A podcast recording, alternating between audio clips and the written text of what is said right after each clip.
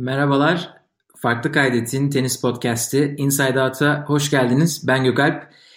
Ve ne yazık ki bugün ben Kaan diyen bir ses duyamıyorsunuz. Çünkü Kaan bugün lojistik sebeplerden dolayı podcast'a katılamadı. Umarım ben e, bütün podcast'te size yeteceğim. E, içeriği beraber hazırlamıştık. E, bakalım e, beğenecek misiniz? Bugün Avustralya açığın kapanış podcastini yapalım dedik. Ee, hem Federer Çiliç maçı finali konuşalım. Bir de Avustralya için enlerini seçtik. Güzel e, birkaç kategori var. Hani biraz eğlenceli de olsun istedik. Sırf e, sitelerde gördüğümüz kategoriler olmasın. Biraz yaratıcı davrandık. E, onlara geleceğim e, podcast'ın ikinci yarısında. İlk başta finalle başlayalım. Federer Çiliç finali. Federer 20. Grand Slam şampiyonluğunu kazandı. E, 20. Slam şampiyonluğu 2017'nin başına kadar sorsanız büyük ihtimalle hiç kimsenin ihtimal veremeyeceği bir şeydi. Çok büyük bir başarı. E, onun hemen arkasından Nadal geliyor 16 Slam şampiyonluğuyla. E, Sampras 14, e, Djokovic 12. Bunlar hani çok yüksek rakamlar zaten 12, 14, 16. Federer 14'ü geçip 15'i kazandığında yer yerinden oynamıştı. Şu anda 20'den bahsediyoruz. Ve iki, ve şöyle düşünelim. 2018 Avustralya açığa Federer favori olarak geldi. 36 buçuk diyelim hatta yaşındaki bir adamdan bahsediyoruz. Tamam hani Federer ama Federer bile turnuvanın başına dedi ki ben hani 36 yaşındaki bir insanın favori olarak gösterilmesini normal bulmuyorum.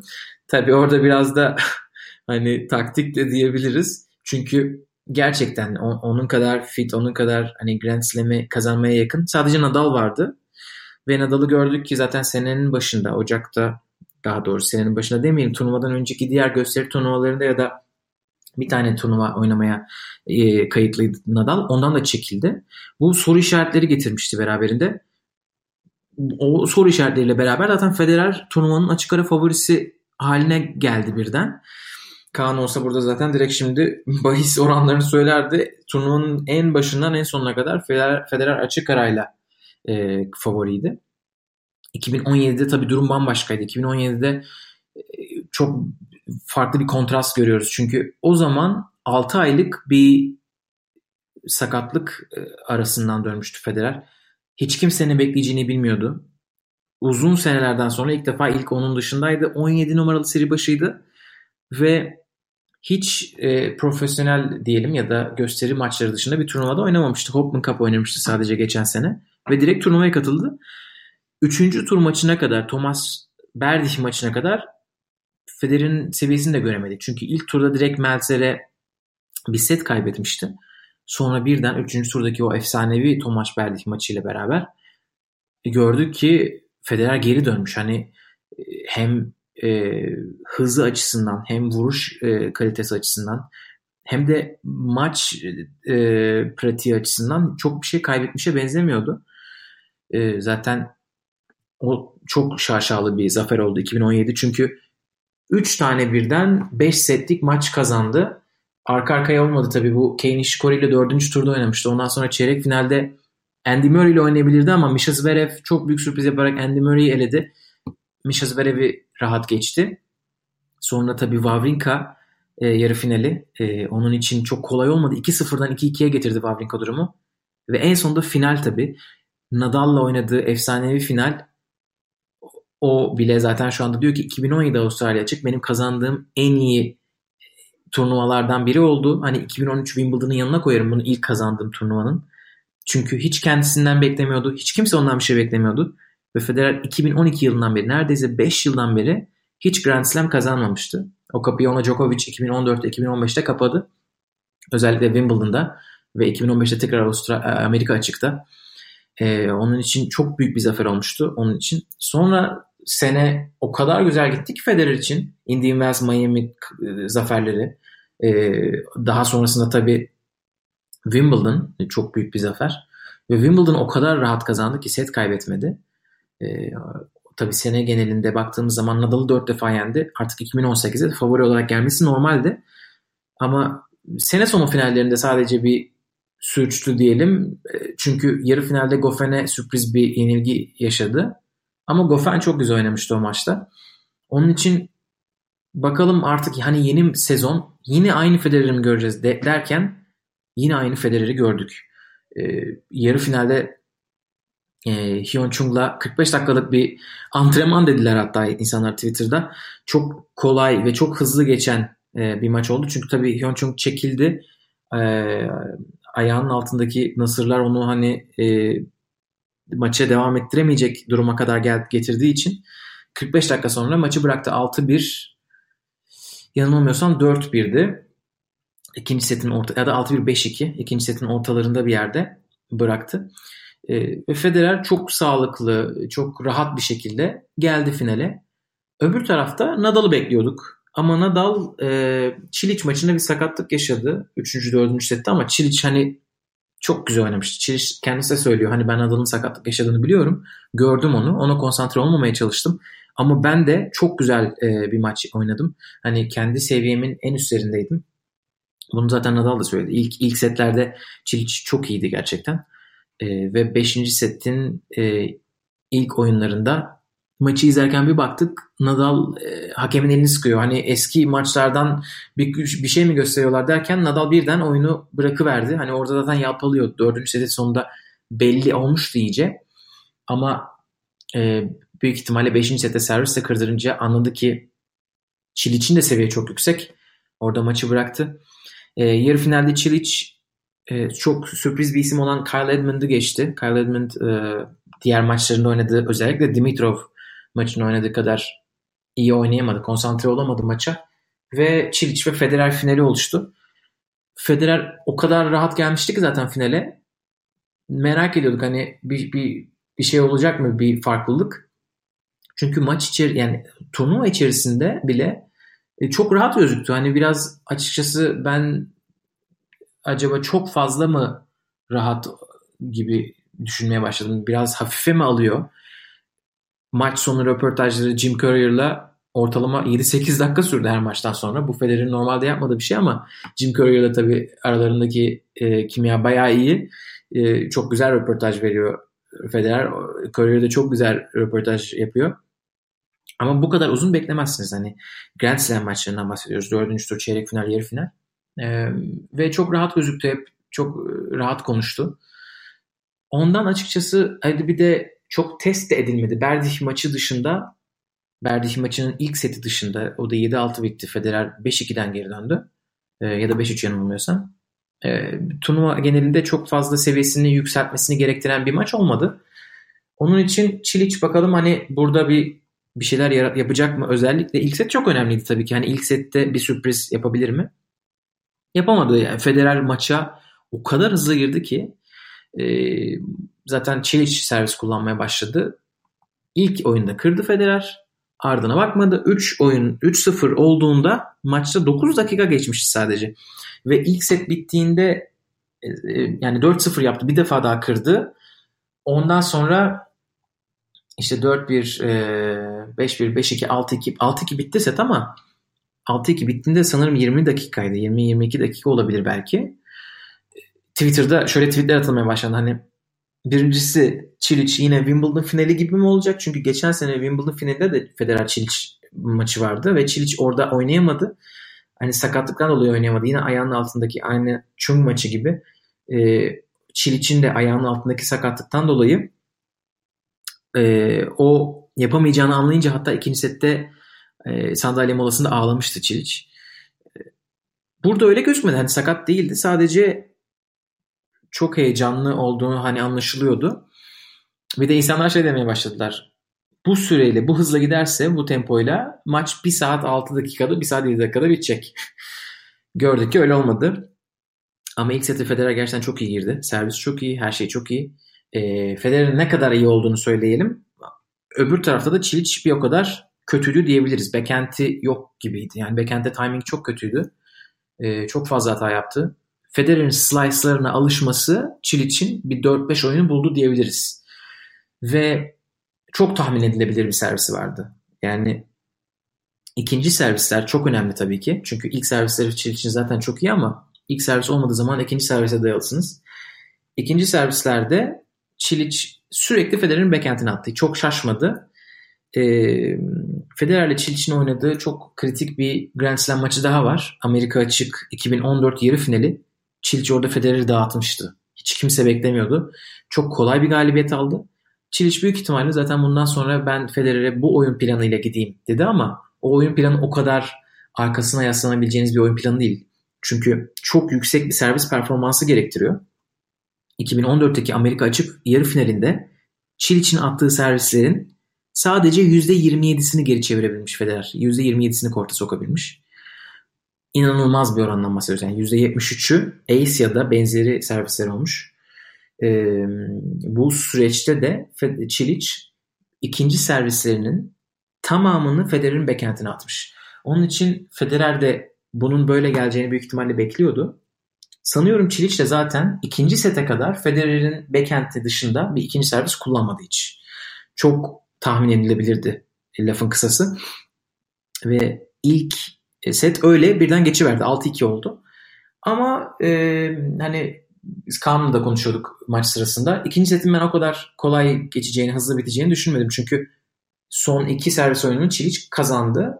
Heh dedik herhalde servis temposu oturuyor. İkinci sette biraz daha e, belki 6-4 biter, belki 6-3 biter diyorduk.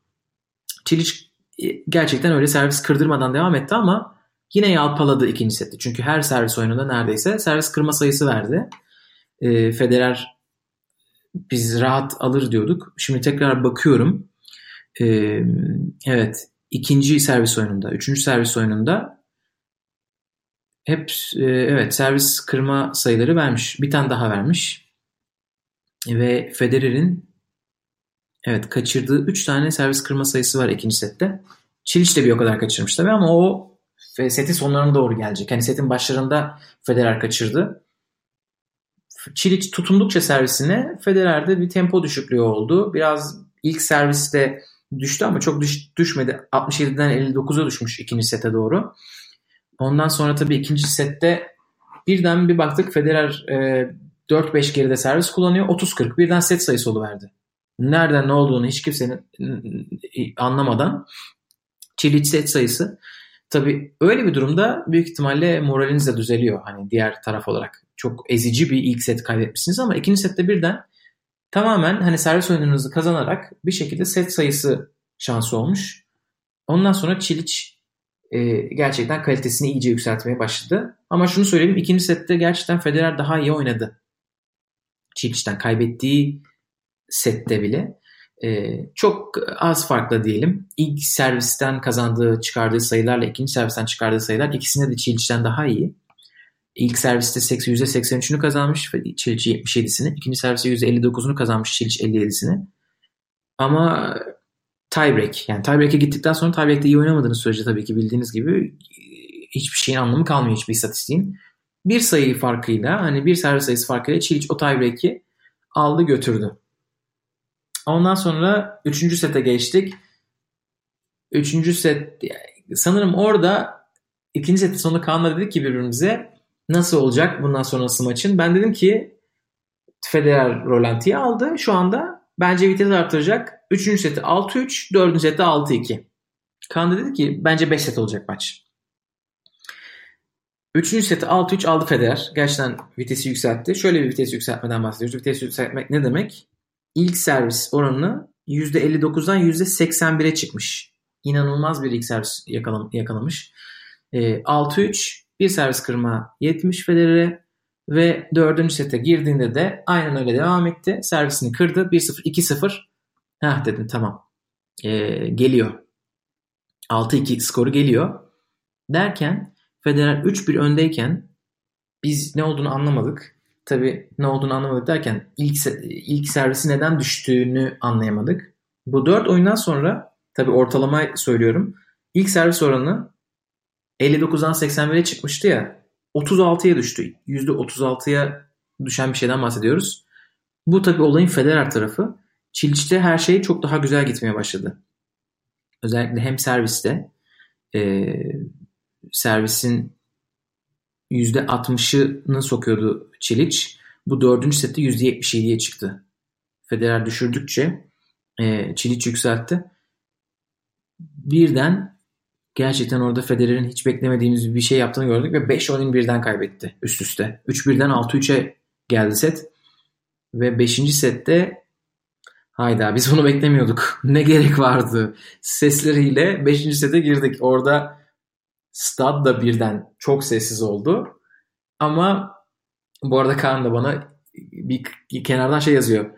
Federer acaba hani seyircilerin maçı böyle hani para, paralarına değsin e, güzel bir final olsun diye mi yapıyor? Gördük ki ondan yapmıyormuş. Hüngür hüngür ağladı çünkü finalin sonunda az kalsın maç gidiyordu. E, duygularıyla e, ağladım dedi sonra e, basın toplantısında. E, beşinci sete geldiğimizde maç gerçekten gidiyordu. Çünkü Federer servis kullanmaya başladı. İlk servis oyununda Çiliç'in iki tane servis kırma sayısı vardı. Federer bunları bir şekilde çevirdi. Çevirir çevirmez de o şekilde de gitti ama yani servis oyunları yine kolay değildi. 2-0 yaptı Federer. Ondan sonra yine diğer servis oyununda berabereye kadar gelmiş. 3-0. Tabi burada e, servisini tekrar e, geri getirdi oyuna. E, ve çok güzel bir 5. set oynadı. Hani konsantrasyon yerindeydi. Tamam ben bunu bırakmıyorum dedi büyük ihtimalle. Ve skordan daha zor bir 5. set diyelim. 6-1 ile bitirdi maçı ama 6-1'lik set 6-3'lük setten daha uzun sürdü. 33 dakika sürmüş. Ve şampiyonluğu kazandı. Ee, Çiliç gayet mutluydu maçın sonunda. Büyük ihtimalle bu sefer her şeyimi verebildim. Sakatlığım yoktu. Aklımda bir şey kalmayacak e, düşünceleriyle olması lazım. Gayet pozitifti. Federer'den hiç beklemediğimiz bir duygu seli gördük e, seremonide. Özellikle konuşmasında e, büyük ihtimalle hani dördüncü sette, üçüncü sette, dördüncü sette yaşadığı stresin artık e, boşalmasını yaşadı. E, artık seyircilere teşekkür ederken, ailesine teşekkür ederken teker teker hüngür hüngür ağlıyordu. Hatta Çiliç'i, Çiliç'e normal yani ilk başta rakip hani tebrik edilir. Onu unuttu. Tekrar geldi. Onu söylemeye Çiliç e, Çiliç'i tebrik ediyorum. Takımını tebrik ediyorum. Laflarını bitiremedi. Sonunda tabii ama zafer turunu yaptı. 20. E, Grand Slam'ini de tarihine yazdı ve şimdi de yoluna devam ediyor. Onu da rahatsız eden e, açıkçası kendi ekürüsünden değilim çok bir oyuncu yok şu sıralarda. Özellikle de sağlık sebepleriyle. Wawrinka, Djokovic, Nishikori, Murray bunlar yoklardı. E, varlarsa da zaten tam kapasitelerinde değillerdi. Nadal da aynı şekilde. E, Nadal da sakatlandı. E, ama tabii gençler var. Hani çok hani gelecek vadeden gençler var. Bakalım 2018 nasıl bir sene olacak. 2017 kadar e, rahat bir sene olmayacaktır Federer için büyük ihtimalle. Çünkü artık Djokovic ve Murray de dönerler. Daha da yeni gençler var. Hani Zverev ile Kyrgios dışında da gençler adlarını duyurmaya başladılar. Bununla beraber gençler gençler diyorum artık e, bence bizim en Avustralya için enleri dediğimiz kısma gelebiliriz. Çünkü ilk başta en çok gelecek vadeden ismini e, seçtik. Onunla başlayalım. En çok gelecek vadeden bu arada kategoriler birkaç kategori var bakıyorum. 5, 6, 7, 8, 9 kategori var. Bunları e, hem erkekler hem kadınlar karışık hazırlamaya çalıştık. En çok gelecek vadeden isim olarak Hyun Chung. Evet bu arkadaşımız gerçekten büyük karakter gösterdi. Yarı finale kadar çıktı. Yarı finalde de aslan gibi savaştı. Federer'e kaybetti ama sakat sakat o ayağının altındaki e, Nasır'la nasıl oynadıysa bir şekilde oynamış. E, çok yani büyük karakter gösterdi oyunlarında diyelim. E, kendisi Medvedev'i yendi. Hani Medvedev maçını artık hiç kimse konuşmuyor. Çünkü ondan sonra kazandığı maçlar daha büyük olduğu için Medvedev maçından sonra e, Djokovic maçı var ama Djokovic maçından önce bir maçta ha e, Alexander Zverev tabii. Sasha Zverev maçı var. Sasha Zverev'i yendi. İlk turda abisini yenmişti Zverev'in ama sakatlıktan dolayı çekilmişti abisi. Sonra asıl tabii ki en büyük Djokovic'i 3 sette geçmesi. Ee, ve Djokovic'in Djokovic'i idol olarak alan bir ismin e, Avustralya açıkta hani Djokovic'in 6 kez kazandığı bir turnuvada Djokovic'i bu kadar rahat rahat demeyelim de 3 sette 3 çok zor sette geçmesi yine de e, bayağı başarı hikayesiydi. Ondan sonra e, başka bir sürpriz çeyrek finalist Tennis Sandgren'i geçti. Yarı finalde de Federer artık kaybetti ama Hyun Chung 21 yaşında. 21 yaşındaki bir isimden bahsediyoruz. Geçen sene gençler sene sonu finallerinde Milan'da e, turnuvayı kazandı. Hatta zaten bazı e, gençlerle Hyun Chung zaten git, gittiğini bildiğim için onu zaten kazanacağını da biliyordum demişler. Ama biz onun bu kadar iyi oynayabileceğini, bu kadar elastik, bu kadar her topa yetişebilen, sert kortta kayabilen bir isim olduğunu bilmiyorduk. Bakalım inşallah güzel gider. E, Hyun Chung'dan güzel bir sene bekliyoruz bu sene. E, diğer geçmişteki gençler gibi ilk yarı finalinden sonra 2-3 sene sürmez umarız toparlaması. İkinci kategoride de en savaşçı isim. Evet en savaşçı isim olarak da Simona Halep. Yani Simona Halep gerçekten çok büyük işler başardı bu turnuvada. Ee, bilek sakatlığı vardı turnuvanın başında. Dünya bir numarası olarak geldi. Üzerinde beklentiler vardı. Hiç Grand Slam kazanmamış olmasına rağmen. Ee, bir tane turnuva kazanmıştı. Buraya Avustralya'ya gelirken olan turnuvalardan Shenzhen'i kazandı. Ee, ve güzel gidiyordu. Üçüncü turda Lauren Davis aynen onun gibi olan e, baseline'dan çok iyi oynayan yine kısa boylu hatta Simon Halep'ten daha kısa e, Lauren Davis oynadı ve 3. set 15-13 bitti. 15-13. Yani maç uzunluğu 5 setlik bir erkekler maçı kadardı. O maçtan sonra hatta ben sırf o maç yüzünden ben Halep'in finale çıkacağını düşünmüyordum. Yarı finale bile galiba yarı final demiştim ama finale çıkacağını düşünmüyordum Kaan'la geçen hafta yaptığımız tahminlerde. Kaan zaten Halep'i turnuva, bütün turnuvalar ve senenin bir numarası olarak tahmin ettiği için orada bir kafası rahat bir tahmin yapmıştı. Ben e, turnuva için Wozniacki demiştim ama öbür tarafta Kerber çıkacak diyordum. Simona Halep Kerber'i bence turnuvanın en güzel maçında eledi. Kadınlar erkekler bile diyebilir miyim diye düşünüyorum. Kadınlar kesin. Kadınların en iyi maçıydı Halep Kerber maçı. Üçüncü sette 9-7 bitti ama karşılıklı kurtarılan maç puanları sürekli alınan riskler. Hani Halep Wozniacki maçı o kadar e, riske dayalı bir maç olmadı bence. Ama Halep Kerber maçı gerçekten çok çok yakındı. E, momentum değişiklikleri işte Kerber'in zaten formu çok yüksekti. Bütün bunlardan sonra o yorgunlukla o son e, final gününün o sıcaklığındaki tabii o iki oyuncu içinde geçerli ama o mücadele ve 3. sette 6-4 ile kaybedilen bir final yine de her şeyini ortaya koydu Halep ve o gün hatta öyle bir savaşçı e, sonra WTA açıklama yaptı WTA Insider e, hesabı Twitter'dan Halep çok fazla kutlayamamış finalini çünkü o akşam bir hastanede geçirmek zorunda kalmış dehidrasyondan dolayı bir serum alması gerekmiş e, ve bir, bir akşam yatmış hastanede. Şimdi keyfi yerinde Instagram'dan gördük Bükreş'te e, kendi resminin e, köpüklere yapıldığı kahveler içiyor. E, hak etti. Hatta Ocak ayının en iyi oyuncusu ödülünü vermiş WTA'ya. O biraz şaşırtıcı oldu tabii. Wozniacki Grand Slam kazanmışken neden Halip'e verdi diye bir sürü tepki var şu an WTA'ya ama o ödüller çok fazla e, önemli değil. Yani sosyal medyada olan birkaç şeyden bahsediyoruz. E, deyip Simona Halep'i de en savaşçı isim yapalım. Üçüncü olarak da en büyük hayal kırıklığı.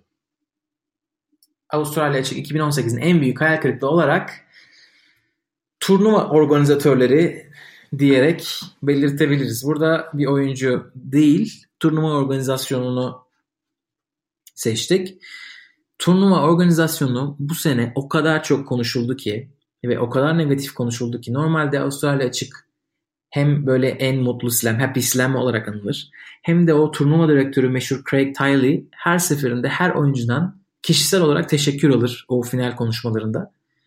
Bu sene öyle anılmadı. Çok fazla e, tartışma yaşandı.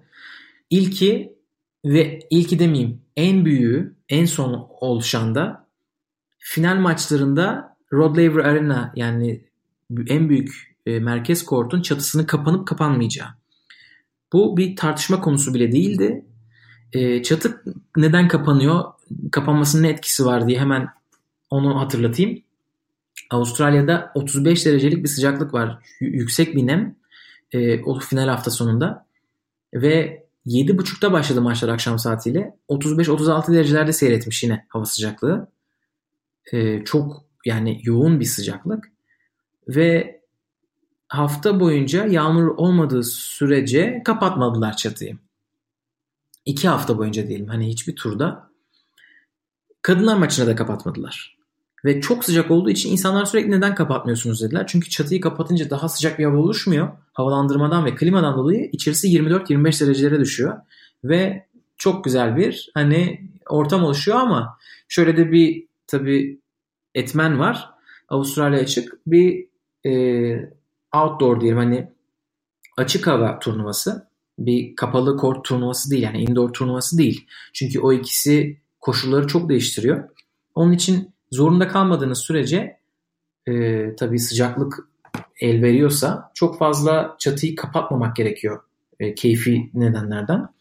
Kadınlar turnuvasında, kadınlar finalinde de kapatmadılar cumartesi günü. Hiç kimse hiçbir şey demedi. Çünkü herkes artık alıştı. Ee, ilk maçlarda neden kapatılmadı diye çok bağırılmıştı çünkü sıcaktan dolayı. Pazar günü e, erkekler finalinde son artık final e, başlamasına 20-25 dakika kala Avustralya Açık Turnuvası bir e, açıklama yaptı. Çatı kapanıyor. Şimdi çatı kapanıyor deyince biraz yer yerinden oynadı Twitter'da. Hatta ilk sette final izlerken insanların yarısı final hakkında yarısı da çatı hakkında konuşuyordu. Çünkü tam da bu sırada Halep'in o serum yediği haberi Twitter'a düştü.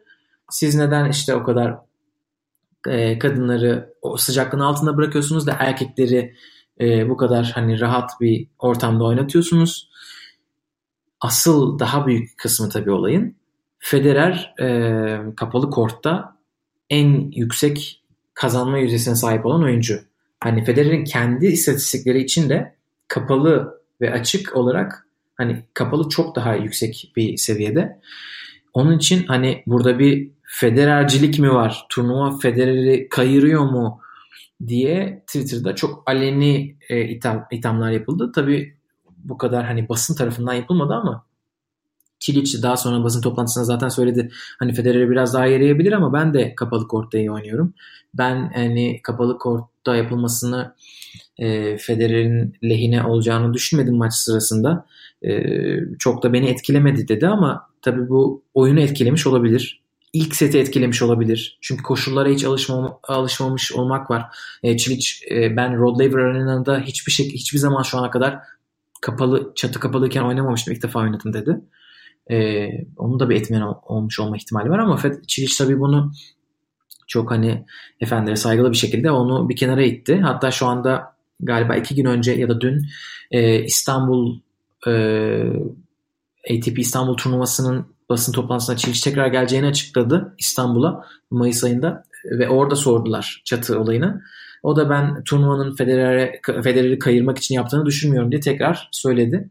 Ama bu hani Federer Çiliç'ten ziyade kadınlar erkekler eşitsizliği olarak hani çatı anlamında bir eksi olarak yazıldı turnuva.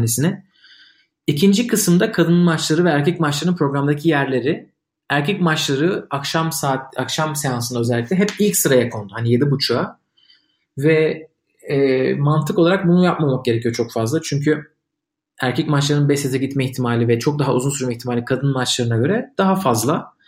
5 sete giden bir erkek maçı 3-4 saat sürüyor. 3-4 saat süren bir maç 7'de başlıyor akşam seans akşam seansı. İkinci maçın başlaması en erken 11.30. Hani kadınlar maçında 11.30'da 12'de başlattılar çoğu sefer. Ve neredeyse kadınlar maçı eğer bir Avustralyalı oynamıyorsa hatta Darya Gavlova, Sam Stosur onlar çok fazla oynamadılar zaten ama onlar bile oynasa ikinci maça kondu. Bu tepki topladı. E, gündüz ve gece maçları e, gündüz çok sıcak günler oldu. Bazı insanlar e, gece oynamak istediklerini söylediler. Akşama doğru oynamak istediğini söylediler. Federer sadece bir gündüz maçı yaptı. Yine Federer burada biraz konuşuldu. Ama e, bu çok fazla hani gündem olmadı. Sadece gündüz maçlarında en azından sıcaklık regülasyonu biraz daha yapılabilirdi dediler. Çatı kapatılabilirdi gibi şeyler oldu. E, ve de Djokovic ben iki defa Margaret Court'ta oynadım. Neden Merkez Court'ta oynamıyorum gibi çok küçük bir hani şey söyledi.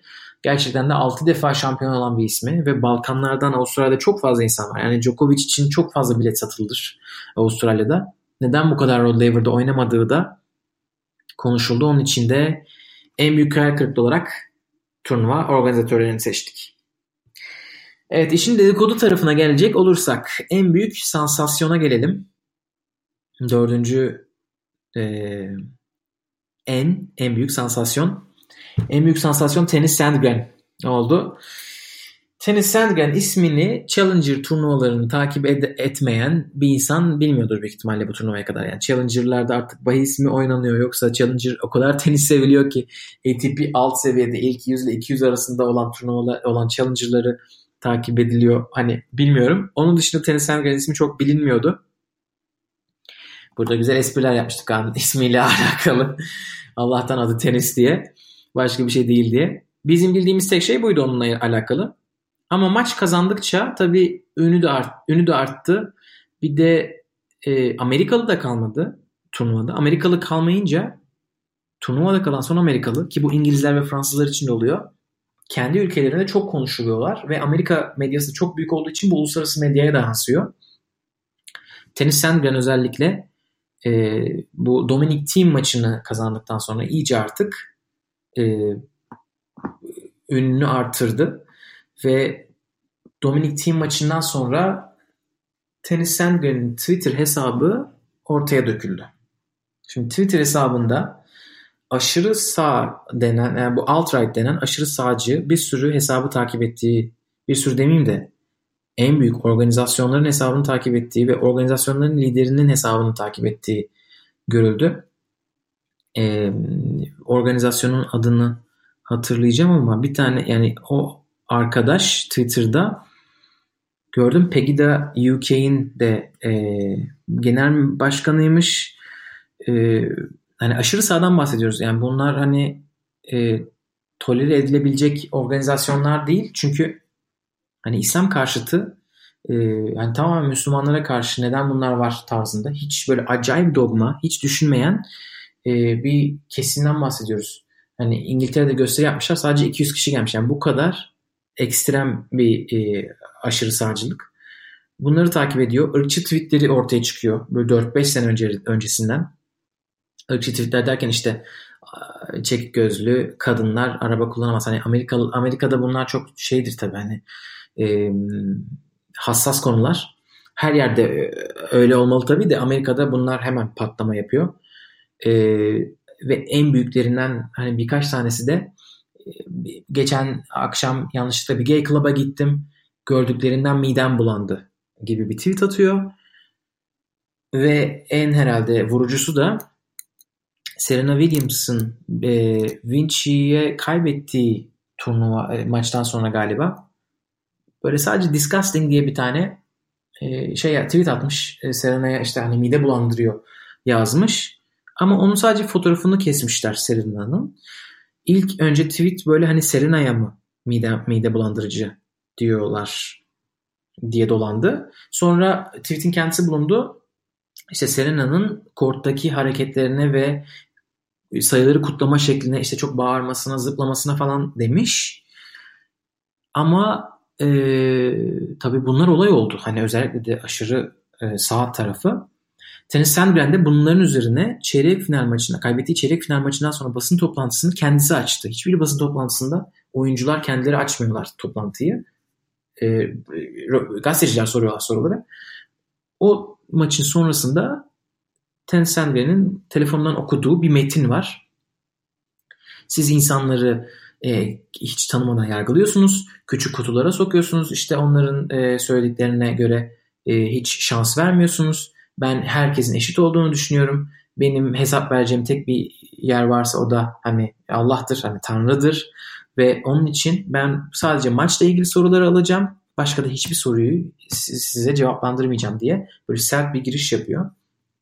Biraz orada e, mağdur edebiyatı yapmış. Bir yerlerden tanıdık geldi ama e, orada hiçbir şekilde yani medya onun üzerinden elini çekmedi. Konuşmaya devam etti. Aynı basın toplantısında 3-4 3 tane soru sormayı bile denediler. Hepsine ben bu sorulara cevaplandırmıyorum dedi. Hatta sorulardan bazılarını şimdi bakıyorum. Ee, tekrar bakıyorum. Dışarıda ikinizin de raketi vardı. Hani ikiniz birbirinize cevap verebiliyordunuz. Şimdi neden siz yorumunuzu yapabiliyorsunuz da biz cevap veremiyoruz? diye bir soru sordu. Ee, gibi bir, bir, iki üç soru daha var. Asıl olay tabii işin dedikodu tarafı da Serena'dan e, bir tweet geldi. Bu maçın oynandığı sırada e, change the, turn the channel mı? Hani böyle kanalı değiştirin. Bırakın şunu izlemeyi gibi bir şey geldi e, Sandgren oynarken.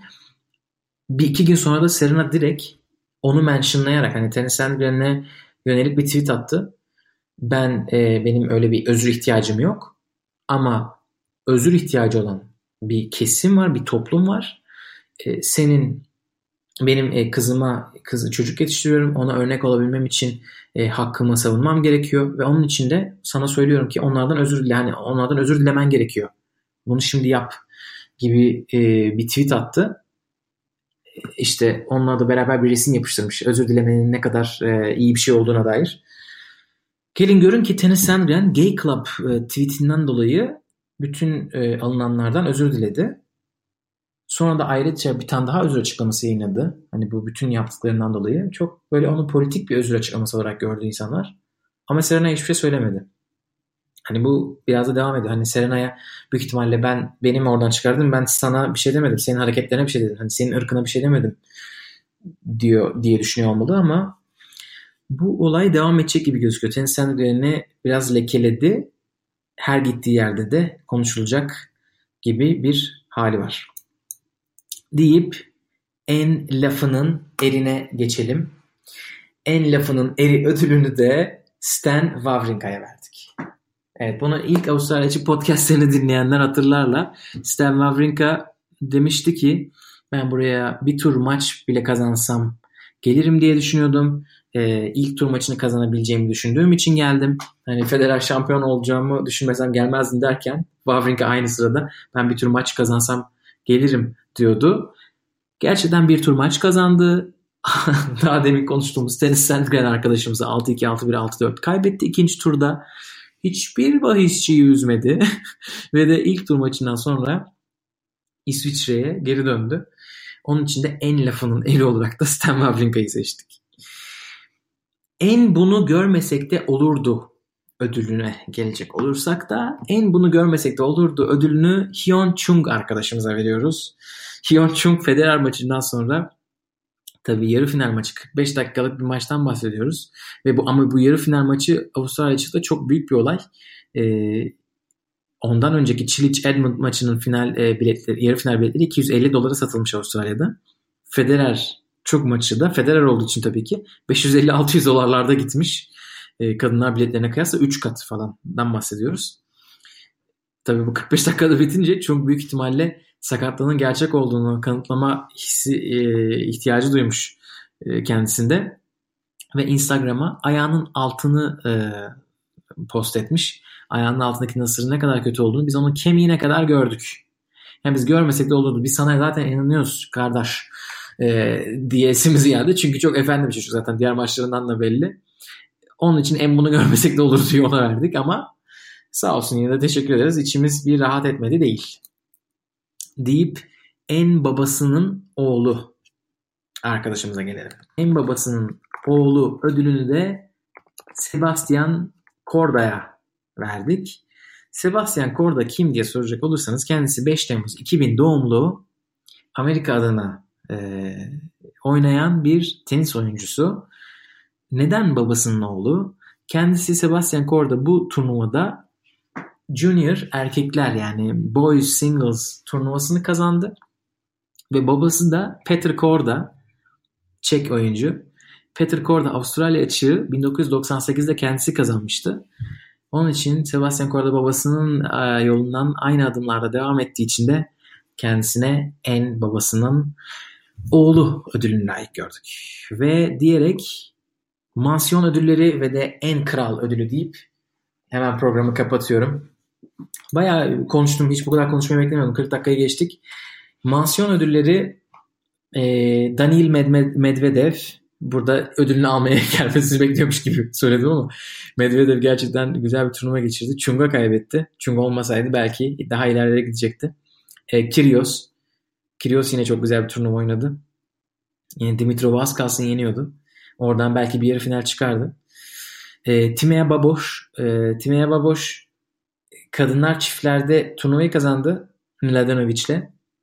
E, karışık çiftlerde de e, sanıyorum Bopana ile beraber ya da Kureşi Bopana olması lazım. Bopana ile beraber final oynadı. Yani bir final bir de şampiyonluğu var çiftlerde. Ondan dolayı onu buraya kattık. Angelik Kerber çok güzel bir turnuva oynadı. Yarı final. Yine diğer yarı finalist Eliz Mertens. Ee, Eliz Mertens çok güzel maçlar oynadı. Hani kurası da çok aşırı zor değildi diyelim. Hani ilk ondan çok fazla isim oynamadı ama yine çok zor maçlar oynadı. Çok kaliteli tenis oynadı. Yarı finalde elendi. Yana Fett. Yana Fett kim hatırlar mısınız bilmiyorum ama Yana Fett arkadaşımız şampiyon olan Wozniacki'yi ikinci turda az kalsın eliyordu. İkinci turda iki tane maç sayısı kullandı. Maçı bitiremedi. Maçı bitirseydi şu anda Karolina Wozniacki şampiyon falan olmayacaktı. Onun için Yana Fethi de mansiyona koyduk. Ve son olarak da Marin Cilic. Evet Cilic çok güzel bir turnuva oynadı. Finalde Federer'e kaybetti. Yani Federer'e finalde kaybetmek zaten turnuvayı ne kadar iyi oynadığınızı oynadığınızın göstergelerinden biri. Onun için son mansiyon ödülünde Marin Cilic'e çaktık. Ve en kralı da sanıyorum tahmin edebilirsiniz. Kendisi 20. Grand Slam'inden sonra gayet sağlıklı bir şekilde devam ediyor. Kupayı getirdi İsviçre dağlarına. Bakalım bir fotoğraf seansı bekliyoruz yine. Geçen sene e, karlı dağları çıkartıp onu havalara atıp öyle fotoğraflar çekilmişti. E, evet e, bakalım Federer'i bu sezon neler bekliyor? Indian Wells, Miami bunları geçen sene kazandı. Bu sene 2000 puan orada koruması gerekiyor. Miami normalde katılmadı bir turnuvada, turnuvaydı Federer'in. Bakalım bu sene katılacak mı? Geçen sene hiçbir şekilde toprak oynamadı. Toprak sezonunu tamamen es geçti çok büyük bir kararla. İnsanlar çok e, erken yargılamışlardı ama arkasından Wimbledon'ı kazandı. Bakalım 2018'de e, en çok merak ettiğim şeylerden bir tanesi de Federer'in programı ve katılacağı turnuvalar ve de tabii ki performansı olacak. Evet bundan sonraki podcast'ı zaten 2018 biraz daha tahmin etmeye çalışacağız Kaan'la. Ee, o zamana kadar görüşmek üzere. Kendinize iyi bakın.